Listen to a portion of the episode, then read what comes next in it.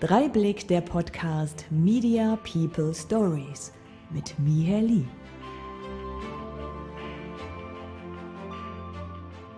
Dreiblick der Podcast heute mit einem Schauspieler, der eigentlich gelernter Medienkaufmann ist. Warum er sich dann später umentschieden hat, in die Schauspielerei gegangen ist und sogar eine eigene Agentur gegründet hat, das erzählt er uns heute hier im Podcast live und in Farbe. Yasin Islek, hallo. Hi, Neil. Wie geht's dir heute? Ja, super. Also den Umständen entsprechend, aber soweit so gut. Für alle, die uns äh, jetzt gerade bei YouTube verfolgen, ich sehe gerade hinter dir an der Wand ganz viele Fotos von dir. Was hat es damit auf sich? Ähm, also eigentlich ist hier alles voll mit Fotos. Das hier ist die Wand, wo nur meine eigenen Bilder sind weil die darf ich aus rechtlichen Gründen auch veröffentlichen. Die anderen, da müsste ich jetzt erstmal ähm, ja, äh, wegen der DSGVO die Leute einzeln fragen und da sind zu viele Bilder. Deshalb diese Wand. Das meine Bilder, als, meine Modelbilder. Das klingt, als hättest du auch Ahnung von äh, rechtlichen Sachen. Vielleicht können wir da später auch nochmal drauf eingehen. Und du hast jetzt erwähnt, du modelst auch. Auch ein interessantes Thema, wie sich äh, Schauspielerei und Modeljobs vereinen lassen. Aber lass uns mal in deine Vergangenheit rein. Du bist eigentlich gelernter Medienkaufmann. Wie kam der Sprung von diesem Beruf in die Schauspielerei? Also ich wollte eigentlich schon immer in Richtung, ich will jetzt nicht sagen Schauspiel gehen, sondern schon immer in Richtung Comedy gehen. Ja, ich wollte schon immer gerne Comedian werden, ähm, weil ich halt schon immer geliebt habe, Menschen zum Lachen zu bringen. Kayana zum Beispiel mit Was guckst du war halt auch so eines meiner Idole und auch ähm, Will Smith als der Fresh Prince of Bel Air. Und ähm, ja, irgendwann kam ich dann zu dem Entschluss zu sagen, hey, wenn du Schauspiel hast, kannst du sowohl die Leute zum Lachen als auch zum Nachdenken bzw. Weinen halt dann bringen, um dann halt über diese Sachen nachzudenken, die halt wichtig sind. Ähm, da zum Beispiel auch bei Prince of Bel Air auch viele Sachen, unter anderem Rassismus etc., also wichtige Themen auch auf komödiantische Weise äh, behandelt wurden, war das halt für mich ein, ähm, ja, ein interessanter Aspekt, dann doch eher den Schauspielberuf einzugehen, statt den reinen Stand-up-Comedian. Und, äh, Aber du bist ja äh, gelernter Medienkaufmann. Warum hast du nicht direkt die Laufbahn des Künstlers eingeschlagen? Ja, also wie das halt so ist, ne, bei äh, südländischen Eltern wird dann halt erstmal, oder auch generell bei vielen, dann halt, ne, wird dann erstmal gesagt, mach doch was Anständiges und so. Und dann habe ich mich halt erstmal äh, nach meiner Realschule, also nach meinem Realschulabschluss habe ich dann äh, das, den Fachabi-Kurs, nicht Ab Kurs, äh, wie heißt das denn? Fachabitur, äh, höhere Handelsschule, genau so heißt das. Ähm, das habe ich dann noch abgeschlossen und danach kam dann halt noch die Ausbildung zum Medienkaufmann, weil die Eltern gesagt haben, mach zumindest noch deine Ausbildung, dann hast du das in der Tasche, das kann ja keiner mehr nehmen. Und danach habe ich dann gesagt, so jetzt mache ich aber das, was ich will unter anderem hat auch dann diese Ausbildung mich auch dazu verleitet, dann den Entschluss zu fassen, zu sagen, definitiv Schauspielerei.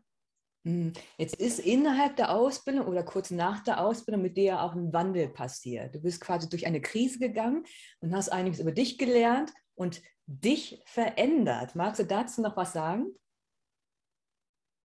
Ja, ähm, Weil du meintest ja auch, dass du äh, nach dieser Medienkaufmann-Sache gewusst hast, hey, ich will den Job nicht mehr, ich häng's an den Nagel, gehe in die Schauspielerei. Aber da ist ja auch was passiert mit dir nach der Kaufmannsausbildung. Ja, also es, ähm, es waren mehrere Aspekte, die tatsächlich dazu geführt haben. Zum einen hatte ich generell äh, in der Zeit, ähm, das war 2009, rum, da war es halt einfach so im privaten Bereich und so, war es dann, äh, lief es halt nicht so gut und auch im beruflichen Bereich nicht und so. Und ähm, da, das war dann so eine Phase, wo man halt so alles hinterfragt, wo ich mich dann auch, ich glaube, so für, für, sechs oder neun Monate zu Hause eingesperrt habe, in Anführungsstrichen. Und, ähm, und mir einfach dachte so, okay, wohin mit meinem Leben? Wo soll es hingehen? Und ähm, wirklich, war keine schöne Zeit, um es mal ich sag mal ganz kurz zu fassen. Ähm, in dieser Zeit habe ich allerdings viel über mich selbst gelernt, äh, auch über meinen eigenen Wert, der bis dato ähm, eher sehr gering war. Ich hatte bis dahin, bis 2009, ein sehr geringes Selbstwertgefühl, habe aber dann äh, mich selbst da, also ich war wirklich, ich weiß nicht, ob man schon sagen kann, dass ich da drin war, aber ich war zumindest kurz vor einer Depression, könnte man jetzt sagen. Und äh, habe mich aber dann doch geschafft, da selbst rauszuholen. Und seitdem, muss ich sagen, habe ich keinen Tag mehr gehabt, wo ich nicht mehr am Lächeln war. Und ähm, habe dann auch gesagt, okay, auch mit der Arbeit ist es halt nicht das, was du willst. Ja? Äh, ich war voller Elan, ich bin da hingegangen, habe gesagt, ich will frischen Wind in diesen Laden bringen, habe aber gemerkt, äh, ich bin zu freiheitsdenkend dafür. Ja? Äh, viele Betriebe, nicht nur dieses, dieser eine Betrieb, sondern viele Betriebe sind ja in ihren Strukturen festgefahren und ähm, du musst dich dann in einem System einfügen. Und ich habe halt die Leute dort beobachtet, die teilweise auch schon seit der Ausbildung dann da waren, seit ihrem 15., 16. Lebensjahr und kurz vor der Rente standen. Und dann sind sie halt äh, nach vorne, also an der Zentrale, wenn ich da mal gesessen habe, äh, reingekommen, ne, kurzes Lächeln aufgesetzt, guten Morgen und dann war das Lächeln aber wieder verschwunden und man hat einfach gemerkt, die haben eigentlich keine Lust hier zu sein, aber sie trauen sich halt nicht mehr irgendwie was anderes anzugehen. Und, ähm, aber da sprichst du ja auch was an, was vielen passiert oder passieren muss, äh, man sagt ja oft, es muss erstmal äh, was dir widerfahren, was Schlimmes, was Negatives, wo du sagst, ich halte die Situation, dein Ist-Zustand nicht mehr aus und wechsel dann den Bereich, den Job, deine Beziehung und so weiter. Hat dich dann der Beruf, dein Kaufmannsberuf in die Depression geführt, weil du da so unglücklich warst und hast dann, weil du im Tal warst, gemerkt, so hey, so geht es nicht weiter? und konntest dann erst den Entschluss fassen oder hättest du den Entschluss auch ohne die Depression gefasst? Nee, also das war jetzt nicht äh, vom Beruf her, ne? das war mehr so vom privaten Bereich. Es waren halt viele Faktoren, die zusammengespielt haben. Es ist ja nicht nur eine Sache, die, äh, wo man jetzt sagt, so daran äh, scheitert jetzt alles, sondern es sind ja mehrere Sachen im privaten Bereich, läuft es nicht im beruflichen Bereich, ist es nicht das, was einen erfüllt. Äh, in, in der Liebesebene äh, auch vielleicht nicht. Ne? Und äh, das kam halt so alles zusammen. Ähm, es war jetzt nicht ausschlaggebend äh, der Beruf dafür verantwortlich. Ähm, beim Beruf habe ich halt nur gemerkt, so, es erfüllt mich nicht. Und dann stand ich da, ich kann mich noch daran erinnern, vor dem Fenster mit meiner Tasse äh, Tee in der Hand, habe diesen Baum mir angeschaut und habe mir gedacht, du willst wirklich bis an dein Lebensende sehen, wie dort die, äh, die ähm, die Blüten wieder erblühen, äh, die Blätter erblühen, äh, dann wieder sich verfärben, abfallen, sich dann der Schnee wieder darauf äh, bedeckt und dann wieder schmilzt und alles wieder von vorne, dein Leben lang, boah, das ist nicht das, was ich will. Und dann habe ich angefangen, trotz dessen, dass ich dann irgendwie am nächsten Tag zur Arbeit musste, ich glaube bis drei, vier Uhr nachts, abends, dann nach äh, schauspielerischen Möglichkeiten zu schauen. Und es war, ähm, es war der Dreh für Vorstadt Krokodile 3, der dann, ähm, ja, den ich dann da gesehen habe, es war über komparse.de tatsächlich, also meine erste Berührung mit nicht der Schauspielerei, weil ich habe vorher schon Theater gemacht, aber mit dem Setleben der Schauspiel also des Schauspielers. Aber heißt es dann quasi, du hast dir vorab ähm, Ausbildungsstätte gesucht oder hast du vorher schon Jobs angenommen vor der Kamera, bevor du die äh, Ausbildung äh, begonnen hast? Ja, also ich habe schon damals auf der Realschule in der siebten Klasse, das war so die erste Berührung mit Schauspielerei, wenn man so nennen kann. Äh, das war ein Französisch-Unterricht, äh, ähm, das war ein französischer Sketch. Da habe ich schon mitgespielt und da hatte ich schon mega Spaß dran. Und äh, dann kam halt in der achten Klasse war das, das Bayerische Jugendtheater hier nach Nordrhein-Westfalen und ging dann durch die Schulen durch und hat dann halt rumgefragt, wer denn Lust hätte, ja, ähm, beim Theater mitzuspielen. Ne? Man sagt ja auch oft, ne, wenn du jetzt sagst, oder die Jugend aufzählst quasi, hast du da schon Berührungspunkte gehabt mit Theater und Schauspiel. Man sagt oft, das, was du als Kind, als Hobby gerne gemacht hast, das ist eigentlich das, wo dein Herz für schlägt. Und wenn ich dich jetzt frage, was hast du als Kind denn gern gemacht? Deckt sich das?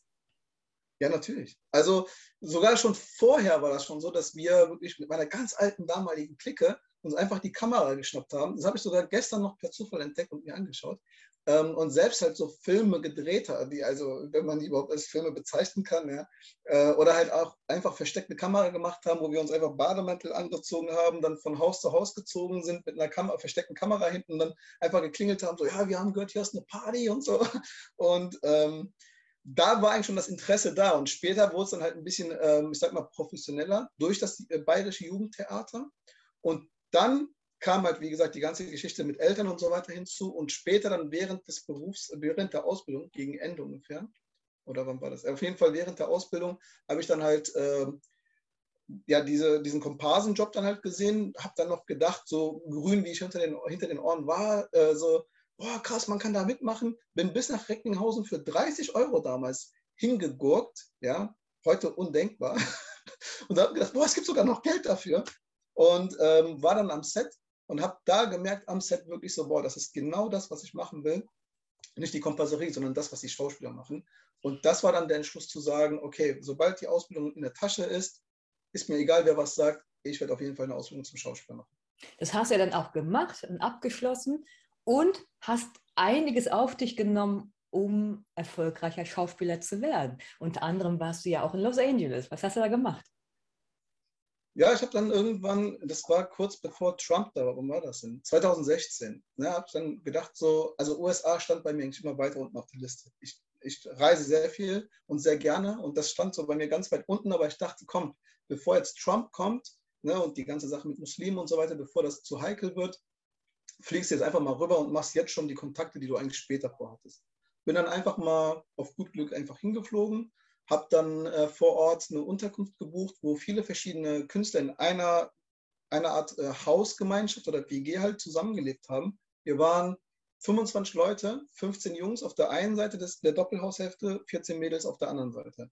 Da war halt alles mit dabei. Da waren äh, Schauspieler, Models etc., äh, Musiker und so weiter.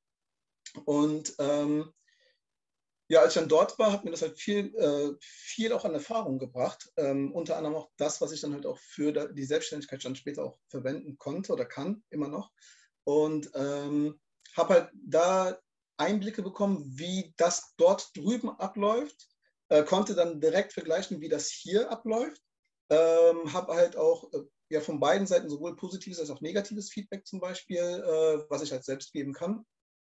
Und ähm, habe dann drüben sogar viele Jobangebote bekommen, mehr als hier, wo ich allerdings bei vielen dann abgelehnt wurde aufgrund dessen, dass ich halt keine Arbeitserlaubnis hatte. Ich war mit einem Esther da drüben.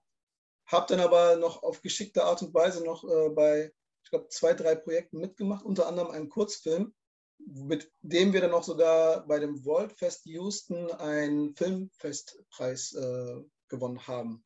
Ja, klingt sehr ähm, aufregend, wenn du sagst, du hast ähm, die Unterschiede gesehen zwischen Deutschland und Amerika. Was waren die Unterschiede? Wo soll ich anfangen, wo soll ich aufhören? Also es gibt halt viele, ich sage, also das äh, Einfachste ist vielleicht das, was ich halt hier äh, auf dem deutschen Markt merke, ist halt, dass viele Rollen, die äh, oder beziehungsweise viele Drehbücher schon ähm, auf einen der bekannten Schauspieler zugeschrieben werden. Ich nehme jetzt mal als Beispiel Elias Mbarek zum Beispiel. Da hat sogar der Regisseur, der Drehbuchautor und Regisseur selbst gesagt, er hat die Rolle direkt auf Elias Mbarek bei Fuck You Goethe zugeschrieben. Ja, und ähm, so läuft es halt hier ab. Also ähm, man kriegt leider Gottes äh, die, die Hauptrollen nur, wenn man schon einen Namen hat.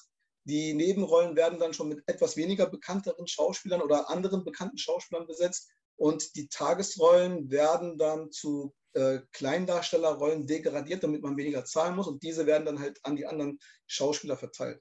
Das heißt, du hast eigentlich, solange du noch nicht äh, den Durchbruch hast oder, oder dir einen Namen gemacht hast, kaum die Möglichkeit, dahin zu kommen, um diese großen Rollen wirklich zu bekommen.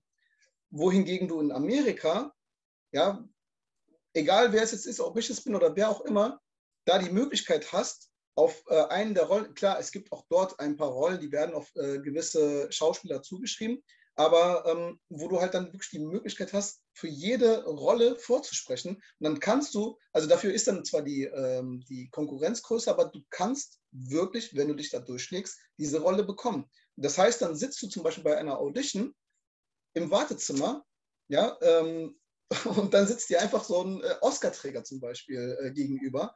Also äh, da kriegst du halt die Chance. Ne? Und natürlich Los Angeles ist das Coole, egal ob du mit einem Uber fährst, egal wo du bist, ne? everything is about entertainment. Du kommst direkt mit Leuten in Kontakt. Ich habe Leute kennengelernt, die haben für äh, Hair, haben die äh, Musik komponiert. Dann bin ich mit einem mitgefahren, das war der Schwager von Mariah Carey und äh, also äh, eigentlich für Schauspieler the place to be.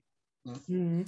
Und die ganzen Erfahrungen, die du dort sammeln konntest, was du sehen konntest, hat dich jetzt auch dahin geführt, was du jetzt parallel auch machst, neben der Schauspielerei. Du hast eine Agentur gegründet. Was machst du da genau?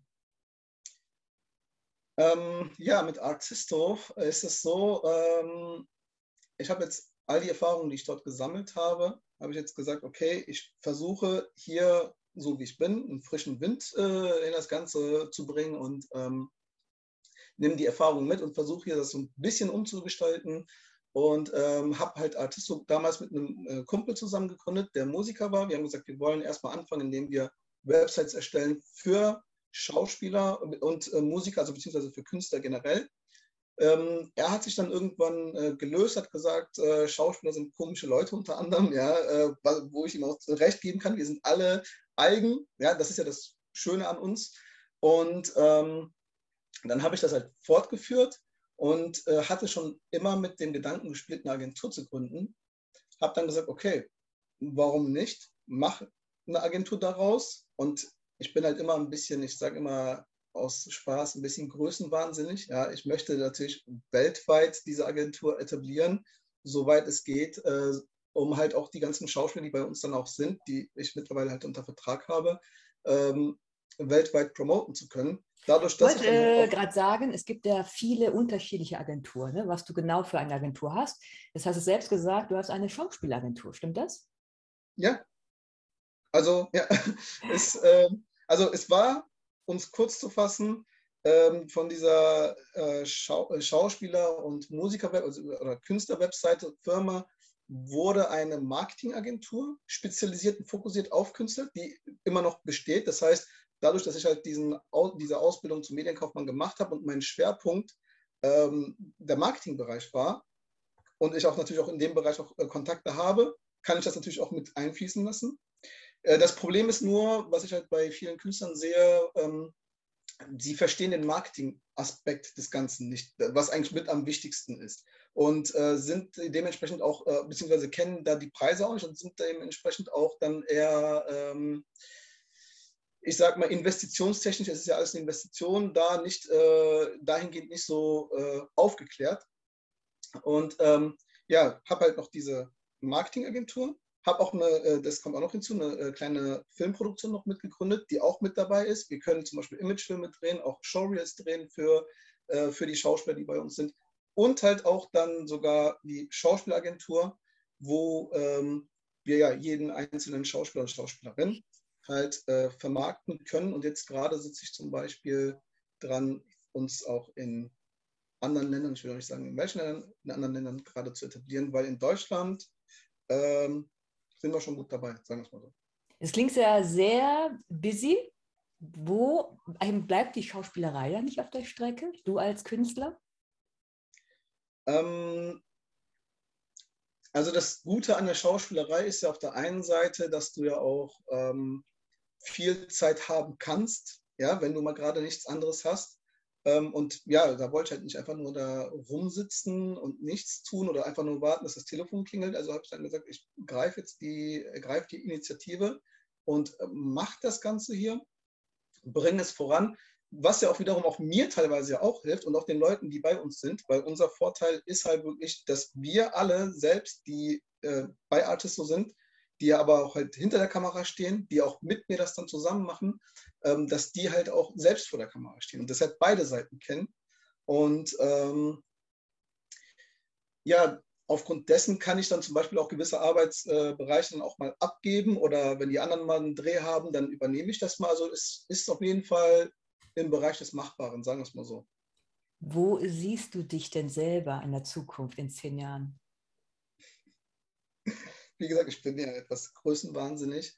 Ähm, also ich würde uns schon natürlich auch sehen, dass wir Schauspieler aus Deutschland auch in Los Angeles unter anderem äh, vermitteln. Oder auch zum Beispiel, wenn wir spanischsprachige Schauspieler haben, versuche ich uns auch in äh, Spanien zum Beispiel zu vermitteln für türkischsprachige äh, Schauspieler und Schauspielerinnen in der Türkei. Also wer es zum Beispiel nicht weiß, ne, ähm, ich weiß ob du es gehört hast, die Türkei ist ja nach Amerika auf Platz zwei, was Serienverkäufe weltweit angeht. Ne? Also in Lateinamerika, in, äh, äh im arabischen Raum, im, im Balkan, ich glaube sogar in asiatischen Ländern äh, werden die ganze Zeit die türkischen Serien ausgestrahlt. Und äh, deshalb sehe ich da auch großes Potenzial drin, da uns ähm, ja da auch einen Anker zu setzen. Jetzt hast du gesagt, wie du in zehn Jahren oder in der Zukunft die Agentur siehst, aber wo siehst du dich denn selber in der Zukunft? Also ähm, da sage ich eigentlich das, was ich immer allen anderen auch sage. Ähm, entscheidet euch jetzt, ob ihr mich äh, mögen wollt oder hassen wollt, weil so oder so, ihr werdet nicht drum rumkommen, mich in Zukunft öfter zu sehen. das heißt, du siehst dich als erfolgreicher Schauspieler. Als ein Schauspieler, der auf jeden Fall oftmals irgendwo zu sehen sein wird. Was ich jetzt auch schon teilweise äh, mitbekomme, also von Leuten von früher teilweise, ja, die mir dann Bilder oder Videos schicken oder äh, äh Screenshots schicken und sagen, hey, du bist hier, du bist da und sonst was. Und ähm, ja, also dahingehend äh, ebnet sich auch mein Weg. Was wäre denn so deine Traumrolle? Meine Traumrolle? Puh, also ich bin, also beziehungsweise äh, Will Smith ist halt mein Idol und die Rollen, die er gespielt hat, das waren halt immer so meine Traumrollen. Ja, das war immer so dieser etwas, also mit einem frechen Mundwerk, der Actionheld, der Gute, ja, nicht der äh, typische kriminelle Ausländer, sondern wirklich halt äh, der Gute, der Held, ja, der trotz dessen halt so frech ist und einen coolen Spruch immer auf Lager hat, ähm, aber am Ende des äh, Tages dann die Welt rettet, wie zum Beispiel in Independence Day, äh, Bad Boys 2 zum Beispiel oder halt auch Fresh Prince of Bel Air. Apropos Welt retten, du hast ja auch erzählt, dass Spider-Man dein Idol ist. Was findest du an ihm denn so toll? ich finde halt diese, diese Opferbereitschaft, dieses, äh, dieses Gerechte, ja, trotz allem, also das Gute, was er hat, ja, er ist, äh, alle versuchen ihn umzubringen, aber trotz dessen hat er immer noch so äh, in sich selber so dieses, dass er halt in jedem irgendwo das Gute sieht und versucht dann zu verbessern. Ich will jetzt nicht spoilern, aber wie zum Beispiel auch äh, in dem neuesten Film, mit eines der besten Spider-Man-Filme, ja, ähm, No Way Home, einfach die Perfektion an Spider als Spider-Man-Fan, da siehst du halt auch genau diesen Punkt, den ich halt anspreche. Und das war zum Beispiel ein Punkt, der mich in Endgame gestört hat, weil er da, na, ich will, ich will nicht spoilern, aber, aber das ist halt das, was ich bei ihm super finde. Ja, identifizierst du dich mit Spider- Spider-Man? ich wünschte, ich würde es nicht tun können, aber leider gebe ich auch, äh, ich glaube, das ist so ein äh, Ding von Wassermännern, ähm, einigen Menschen zu viele Chancen, die sie eigentlich gar nicht verdient hätten. Und deshalb glaube ich, ähm, schon, dass ich mich mit dem identifiziere. Spider-Man gibt also vielen mehrere Chancen, die sie nicht verdient haben. So ist es. Ah, okay, kommen wir dann mal an dieser Stelle zu den drei Leitsätzen von Dreiblick, den drei Fragen, die ich jedem stelle. Und die erste Frage ist, Yassin, wie siehst du dich? Als Mensch? Oder, mhm. oder? Ach so, das war eine Frage an mich. Das kannst du ja. beantworten, wie du möchtest. Also ich versuche immer Gerechtigkeit walten zu lassen, im Sinne von, ich versuche halt keinen irgendwie, ähm, irgendwie äh, zu benachteiligen. Ne, aufgrund auch meiner Herkunft bin ich ja auch mit äh, Rassismus konfrontiert seit meiner Kindheit und äh, weiß natürlich, wie es ist, äh, ausgegrenzt zu werden, diskriminiert zu werden, und äh, benachteiligt zu werden. Und das ist halt etwas, was ich halt immer versuche zu vermeiden und äh, wieso ich mir dann auch vielleicht in einigen Punkten zu viele Gedanken mache. Ähm, und vielleicht auch ab und zu mal selbst in einigen Bereichen zu kurz komme. Aber äh, ich versuche, soweit es geht, ein guter Mensch zu sein. Ich hoffe, ich, das können die anderen von mir behaupten, dass es so ist. Und ähm, ja, ich weiß auf jeden Fall eine Sache über mich. Ne, man kann, das halt seit der Sache von damals, ich gesagt habe, mit dieser Depressionsphase, äh, man kann mir alles we wegnehmen, was ist. Ja, nimm mir meine Klamotten weg, nimm mir meinen Beruf weg, nimm mir alles weg. Lass mich einfach so stehen, wie ich bin. Trotz dessen werde ich mich niemals wieder so wertlos fühlen wie damals. Weil ich weiß, was in mir steckt, weil ich weiß, was ich habe, was andere Leute von mir haben. Und ich bin jemand, der wirklich viel erwartet, sage ich immer von anderen, aber auch genauso viel auch wieder zurückgibt. Das war eine sehr ausführliche Antwort auf die Frage. Kommen wir zur Frage 2. Wie sehen dich andere? Ja, wie gesagt, ich hoffe, die sehen halt, ähm, die sehen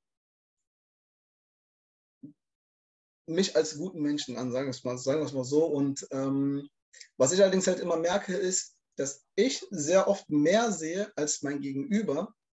Ich weiß nicht, ähm, ob es daran liegt, dass ich sehr empathisch bin, vermutlich.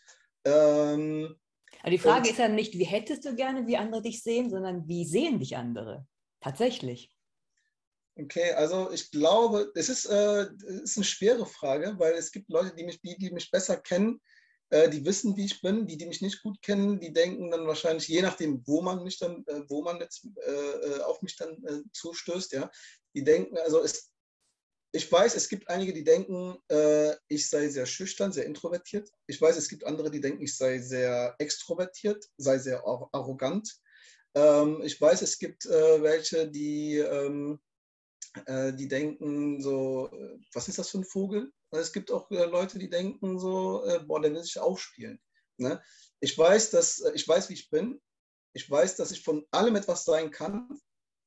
Ähm, und ich denke, dass ich für viele schwer einschätzbar bin, sofern sie mich nicht gut kennen. Das wie, glaube ich. Wie wichtig ist es dir denn, dass die anderen dich gut kennen? Ähm, also mir ist letzten Endes nur eine Sache wichtig. Mir ist nur wichtig, dass die Leute, die für mich wichtig sind, die mir was bedeuten aus meinem engeren Kreis, dass die wissen, wie ich bin, dass die mich nicht falsch verstehen. Und letzten Endes, was andere dann von mir sehen, ist mir ehrlich gesagt egal, weil du kannst es sowieso keinem Menschen recht machen.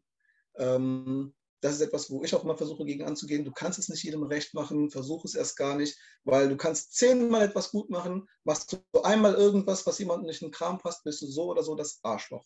Von daher ist es für mich nur wichtig, was, wie gesagt, Leute von mir denken oder, oder dass Leute mich gut kennen und wissen, wie ich bin, die mir auch wirklich wichtig sind. Frage drei: Wie möchtest du gesehen werden?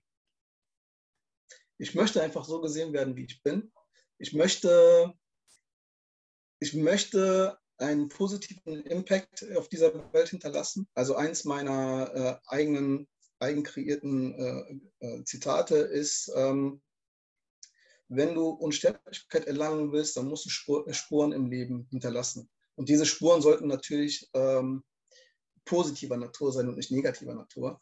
Und ähm, egal, was ich auch mache oder was ich halt oder wo ich auch hingehe, also wie gesagt, ich reise ja auch viel, ich habe stets einen positiven Einfluss hinterlassen, dass die Leute zum Beispiel immer noch nach Jahren mich fragen, wann kommst du wieder zurück? Und das ist etwas, was ich halt ähm, überall erreichen will. Ich möchte Menschen dabei helfen, die Welt mit anderen Augen zu sehen, dass die Welt nicht scheiße ist, ja, was man ja leider immer wieder hört, sondern dass die Welt ein schöner Ort ist und ähm, den Leuten halt die Augen öffnen, so wie ich es auch sehe, um diese Schönheiten und Wunder der Natur und der Welt und sogar der Menschheit zu sehen. Sprichst du da was an? Du willst den Leuten das nahebringen und möchtest oder arbeitest auch als Coach. Wie packst du das ja. noch unter in dem Ganzen, was du eh schon machst? Hast du überhaupt Zeit dafür? Ja, ich muss mir, ähm, ich muss mir da ein bisschen mehr Zeit für nehmen, aber ich habe schon immer auch schon seit der Realschulzeit da war das halt auch so, dass ich dann halt vielen dabei geholfen habe, bei so Dating-Sachen und so weiter. Ne, so Dating-Geschichten, Leute zusammenbringen, aber nicht mit Lügen, ja, sondern wirklich so mit ähm, Gelegenheiten aufdecken, ähm, Leuten die Augen öffnen. Falls jemand den Film kennt, Hitch, das ist auch übrigens einer meiner Lieblingsfilme und äh, auch. Ach, das heißt, du möchtest eher in Richtung Date-Coach gehen und nicht Richtung hey, ich äh, zeige dir die Welt, öffne dir die Augen für mehr Selbstbewusstsein? Nee, nee, nee, nee. Also das, damit hat es angefangen, will ich nur sagen. Dieser Film hat bis zu dem Zeitpunkt ungefähr 80 Prozent meines Lebens erzählt. Und, ähm, Und wer dadurch, warst du dann? Warst du dann Hitch, der Date-Doktor? Oder warst du einer der... Nee, nee. Also das, das Ding bei mir ist immer, früher war das so, dass ich halt anderen helfen konnte, aber mir selbst nicht helfen konnte. Ja, das ist ja immer so. Bei ihm ja auch dann der Fall. Mittlerweile habe ich es aber auch in, in den Griff bekommen, dann auch mich selbst an meine Sachen zu halten. Und weil sobald es mit dir durchgeht, dann wow, dann kannst du nicht mehr klar denken. Ne? Also wenn du verliebt bist, das zum Durchgehen. Aber ähm, das war halt alles, ich glaube, der Film kam 2004 raus und 2009, vielleicht habe ich mich auch vertan, vielleicht war es auch 2008 mit der Phase, ich komme immer mit den äh, Jahren durcheinander. Auf jeden Fall, äh, ich sage jetzt mal 2009, als diese ganze Sache war, habe ich dann halt auch mich selbst kennengelernt, kann halt auch aufgrund dessen auch sehen, was auch andere haben, sehe dann auch zum Beispiel, wo äh, ihnen geholfen werden kann und kann natürlich nicht nur in puncto Dating. Es ist ja alles, es geht ja alles Hand in Hand. Selbstbewusstsein, ähm, äh, auch Styling zum Beispiel und äh, generell die Eigenwahrnehmung, weil das ist immer das, was ich immer die Leute frage, egal ob es um Dating geht oder was auch immer. Ich sage, was, was kannst du einer Frau zum Beispiel bieten oder was kannst du einem Mann bieten, einer anderen Person? Ja? Und ähm, das ist halt etwas, was die meisten gar nicht verstehen, weil sie sich selbst nicht kennen. Viele erwarten, dass ein anderer Mensch in deren Leben eintritt und etwas zum Positiven verändert wohingegen sie eigentlich erstmal also sehen und akzeptieren müssen, dass sie selbst nur dafür verantwortlich sind und wenn sie mit sich selbst im Reinen sind, erst dann auch die andere Person glücklich machen können und auch dann auch wissen, was diese Person an der Person hat. Und das ist halt das, was leider viele nicht kennen. Ähm, das sind halt so Sachen, die ich halt gerne allen beibringen wollen würde, die halt ähm, ja, mich danach fragen, war auch bisher immer äh, positiv. Und ähm, vielleicht muss ich mal irgendwie auch so Gruppencoachings statt immer Live-Coaching, also eins zu eins Coachings dann mal geben. Das heißt, du gibst aktuell auch Gruppen- oder Einzelcoachings? Ja, ich habe es halt bisher immer nur einzeln gemacht, ne? Ähm, aber ich denke halt schon seit einer Weile darüber nach, mal so Gruppencoachings zu machen. Also, das heißt, die Leute kommen zu dir, wenn sie eher Date-Probleme haben? So war es, ja. Aber mittlerweile auch halt äh, generell ähm, ich sage dann den Leuten zum Beispiel, also ich schreibe auch momentan ein Buch halt darüber, wer weiß, wann es endet, weil es zu viel zu schreiben gibt. Aber ähm, ich sage den Leuten zum Beispiel halt auch oder gebe denen halt auch Tipps, beziehungsweise, was heißt Tipps? Ich versuche sie zu sensibilisieren, um Dinge wahrzunehmen in einem selber. Und das ist halt das, was, äh, wo dann die Leute zu mir kommen, dann fragen oder die kommen eher auch teilweise mit Problemen an, sagen, ich habe folgendes Problem und ich sage, pass auf, das, das, das. Und bringen sie dazu, selbst das zu entdecken, ohne zu sagen, hier, das ist der Schlüssel dafür, geh durch die Tür, sondern zu sagen, pass auf, du musst da und da suchen nach dem Schlüssel. Und wenn die diesen Schlüssel finden, dann, ich weiß nicht, wie ich es jetzt äh, am besten beschreiben soll. Was ja, hast du denn so bislang bei den Leuten äh, festgestellt? Gibt es da so ein äh, allgemeines ähm, Dilemma, was die meisten mit sich rumtragen? Was kannst du denn aus deinen Erfahrungen, aus deinen Klienten oder aus deinen Reiseerfahrung im Ausland Richtung Schauspiel oder als Agenturboss den Zuhörern mitgeben? Woran sollten sie achten, vermehrt daran arbeiten? Also was ich generell immer versuche, auch bei Treffen etc., ähm, allen mitzugeben, ist, was mir zum Beispiel persönlich gar nicht gefällt, ist diese Ellbogenmentalität, ja, die leider ähm, auch in dieser Gesellschaft, aber vor allem auch in unserem Beruf auch herrscht, ne, auch in der Schauspielerei, weil jeder irgendwie dahinter ist so nur ich, ich, ich, ich, ich. Und ich versuche halt wirklich den Leuten mitzugeben, dass wir alle im selben Boot sitzen und dass man halt miteinander dann das Ganze macht und auch sich miteinander unterstützt, ähm, auch mal den anderen was gönnen statt missgönnen sollte. Und ähm, ja, dass halt jeder auch irgendwo, statt immer die Probleme bei anderen zu suchen, erstmal bei sich selbst suchen sollte und schauen sollte, okay, was kann ich überhaupt an mir selber erstmal ändern, statt irgendwie jetzt meinen aktuellen Zustand. Ich war mal, okay, ich will jetzt den Namen nicht ich war mal bei einem Treffen und äh, bei dem Treffen war das dann so, da war ein Schauspieler mit dabei, der ist mir aufgefallen, er hat die ganze Zeit sich zwischendurch gemeldet und hat nur Negatives, eins nach dem anderen gesagt. Also mein, mein äh, Gedanke in dem Moment war dann so, hey, wenn dir das keinen Spaß macht, wenn du nur am Meckern und Motzen bist, dann warum machst du diesen Job? Warum orientierst du dich nicht um? Ja, weil entweder macht man das aus Leidenschaft, weil man es gern macht. Klar, das Finanzielle spielt auch eine Rolle, weil irgendwo von müssen wir ja leben.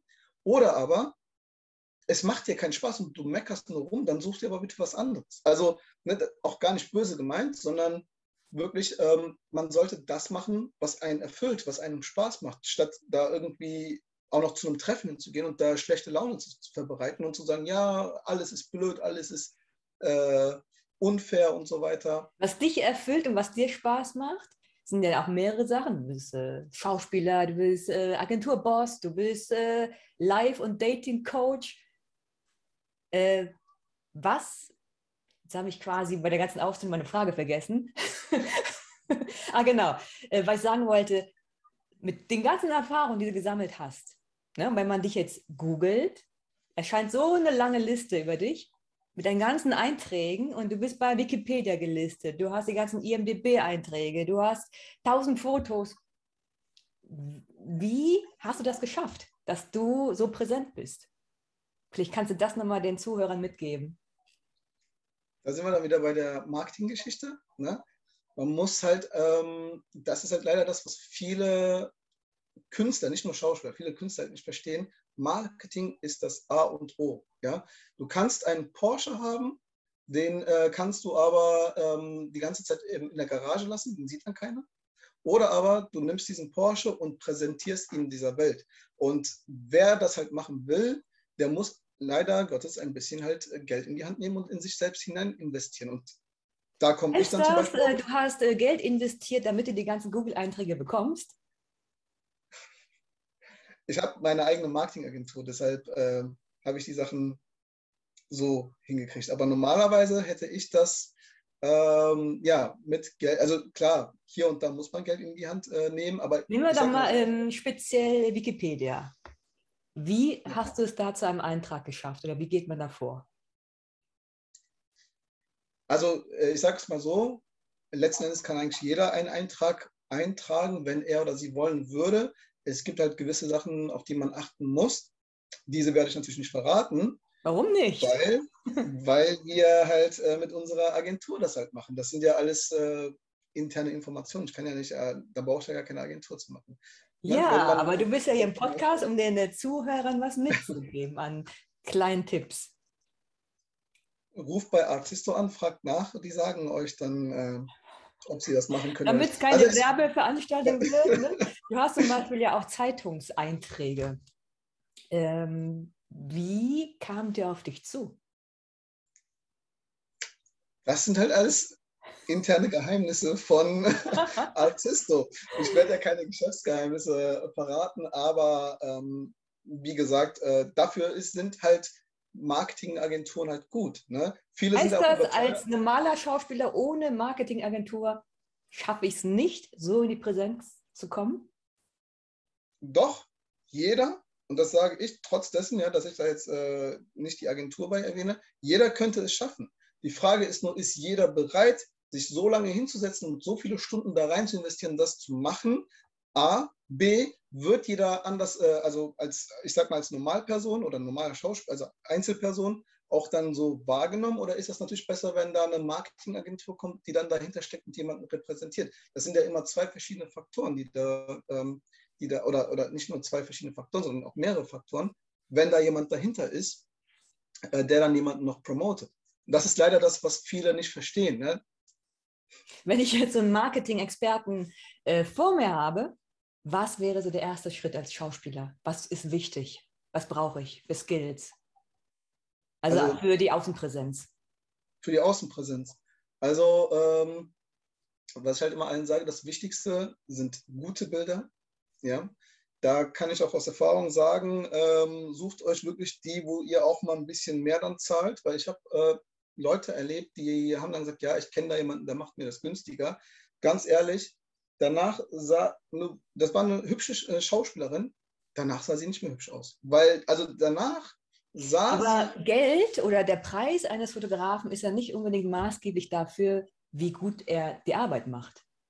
Nein, nein, das nicht. Also es gibt ja bekannte namhafte Schau, äh, Schauspieler, sage ich, äh, doch Schauspielfotografen, die ähm, ich will keine Werbung für jemanden machen, ne, aber die halt äh, sowas machen. Oder halt, ne, über uns kann man natürlich auch äh, gute Fotografen bekommen. Aber ähm, man muss halt, also ich sag mal so, es gibt halt namhafte äh, Schauspielfotografen, die kosten dann natürlich was. Dann gibt es aber halt Leute, die dann sagen, ach, weißt du was, ich gehe zu XY, der macht das hier für die Hälfte oder für ein Drittel des Preises, aber dann sehen auch die Bilder dementsprechend aus. Und eine Sache hat sich mir auch dann über all die Jahre bewährt. Ähm, man nimmt einmal Geld in die Hand und, und äh, investiert und das hält ja dann auch für immer. Also das ist, ähm, da bist du glücklicher mit, als wenn du jemandem Geld gibst, der es vielleicht günstiger gemacht hat, aber du mit dem Endergebnis nicht zufrieden bist. Nummer eins zu Bildern. Nummer zwei, vernünftiges Reel auf jeden Fall. Und Nummer drei, wirklich die ganzen Schauspielerdatenbanken immer auf dem neuesten Stand halten. Das sage ich auch zum Beispiel als Agenturchef von der Schauspielagentur, weil da die meisten äh, Gesuche reinkommen, Direktanfragen für Schauspielrollen. Und äh, dann darüber hinaus alles, was du haben kannst, eine Website, ähm, Instagram, ne, das unterschätzen auch viele, Instagram und Co., beziehungsweise Social Media, da so viele Follower, möglichst gutes Content zu liefern. Ähm, aktiv zu sein, mit Stories zu erzählen, was man macht. Dann ähm, SEO gibt es zum Beispiel, das ist die Suchmaschinenoptimierung. Ja, dazu gehört halt die Website, dazu gehören Backlinks etc., ähm, Zeitungsartikel, wenn möglich, überall der Name, Verlinkungen, alles, was möglich ist, zusammenführen. Und wie du schon gesagt hast, man muss mich ja nur googeln, dann sieht man schon, wo ich alles äh, zu finden bin. Und ich habe wirklich, ich glaube, fünf Jahre dafür gekämpft, dass ich, äh, vielleicht sogar länger, dass ich dann die ersten drei Seiten von Google nur für mich selbst beanspruche. Das hat echt lange gedauert. Auch für den Wikipedia-Eintrag muss ich lange kämpfen. Ähm, weil, wenn, wie gesagt, ne, äh, wenn man etwas falsch macht, dann wird auch der Eintrag gelöscht. Und wenn es einmal gelöscht ist, dann stehst du auf der Blacklist, sage ich mal. Und wenn du es dann immer wieder neu versuchst, kannst du immer wieder gelöscht werden, ohne dass das groß angeguckt wird. Wie und, viel ähm, Geld hast du denn bislang selber in die Hand genommen für die ganzen Einträge, für die Außenwirkung? Ich bin in der Hinsicht ein Fuchs. äh, deshalb ähm, wesentlich weniger als das, was normalerweise gemacht werden müsste. Was wäre normal? Äh, das ist schon, also man bewegt sich auf jeden Fall so im oberen vierstelligen Bereich für sowas. Ne?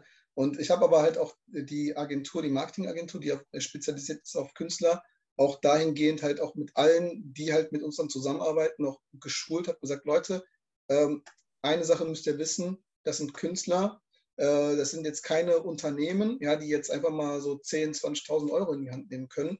Und dementsprechend müssen wir die äh, Preise auch nach unten schrauben. Wir sind günstig, wesentlich günstiger als äh, andere. Aber, aber äh, du hast ja gerade gesagt, du bist ein Fuchs.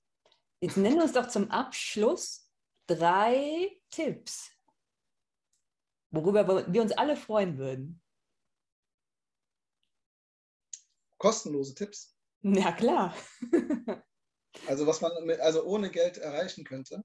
Ach so, nee, kostenlos, weil du ähm, promotest ja deine Agentur, ne, dass die Leute dann dahin kommen sollen, um die Tipps zu kriegen. Ich meinte mit kostenlos, dass, die uns, dass du die Tipps jetzt uns gibst als äh, an die ganzen Zuschauer bei YouTube und Zuhörer bei den Podcast-Portalen, die du jetzt gratis raushaust, ohne dass wir in deine Agentur müssen? Ähm. Hm. Was hast du selber in der Zeit als Künstler gelernt? Was kannst du den Leuten mitgeben? Ich kostenlos mitgeben kann. Also egal was, e, ja, das Problem ist ja, egal was man macht, man äh, braucht für alles, also man muss für alles investieren. Ja? Ähm, deshalb, man kann, und das, das, das hängt halt alles miteinander zusammen. Äh, was man auf jeden Fall machen, okay, was man kostenlos machen könnte, wäre zu schauen, dass man, auch wenn man keine Einladung hat, ähm, dass man sich dann auch mal auf die ein oder andere Veranstaltung vielleicht mal versucht draufzuschleichen, dass man diesen Mumm dazu hat, das zu machen, um einfach präsent zu sein, um einfach Kontakte zu knüpfen, um vor allen Dingen, Tipp Nummer zwei, sich dann da auch ablichten zu lassen, ja, um da halt auch mal in die Presse zu kommen, etc. Und ähm, Nummer drei wäre generell Networking. Networking, Networking, Networking. Also ich habe wirklich, ich war schon immer so, auch vor der Schauspielerei, vor der Ausbildung zum ähm, Medienkaufmann. Ich war ja sogar auf der Realschule damals ein Schulsprecher, weil ich einfach mehr als die Hälfte der Schule kannte.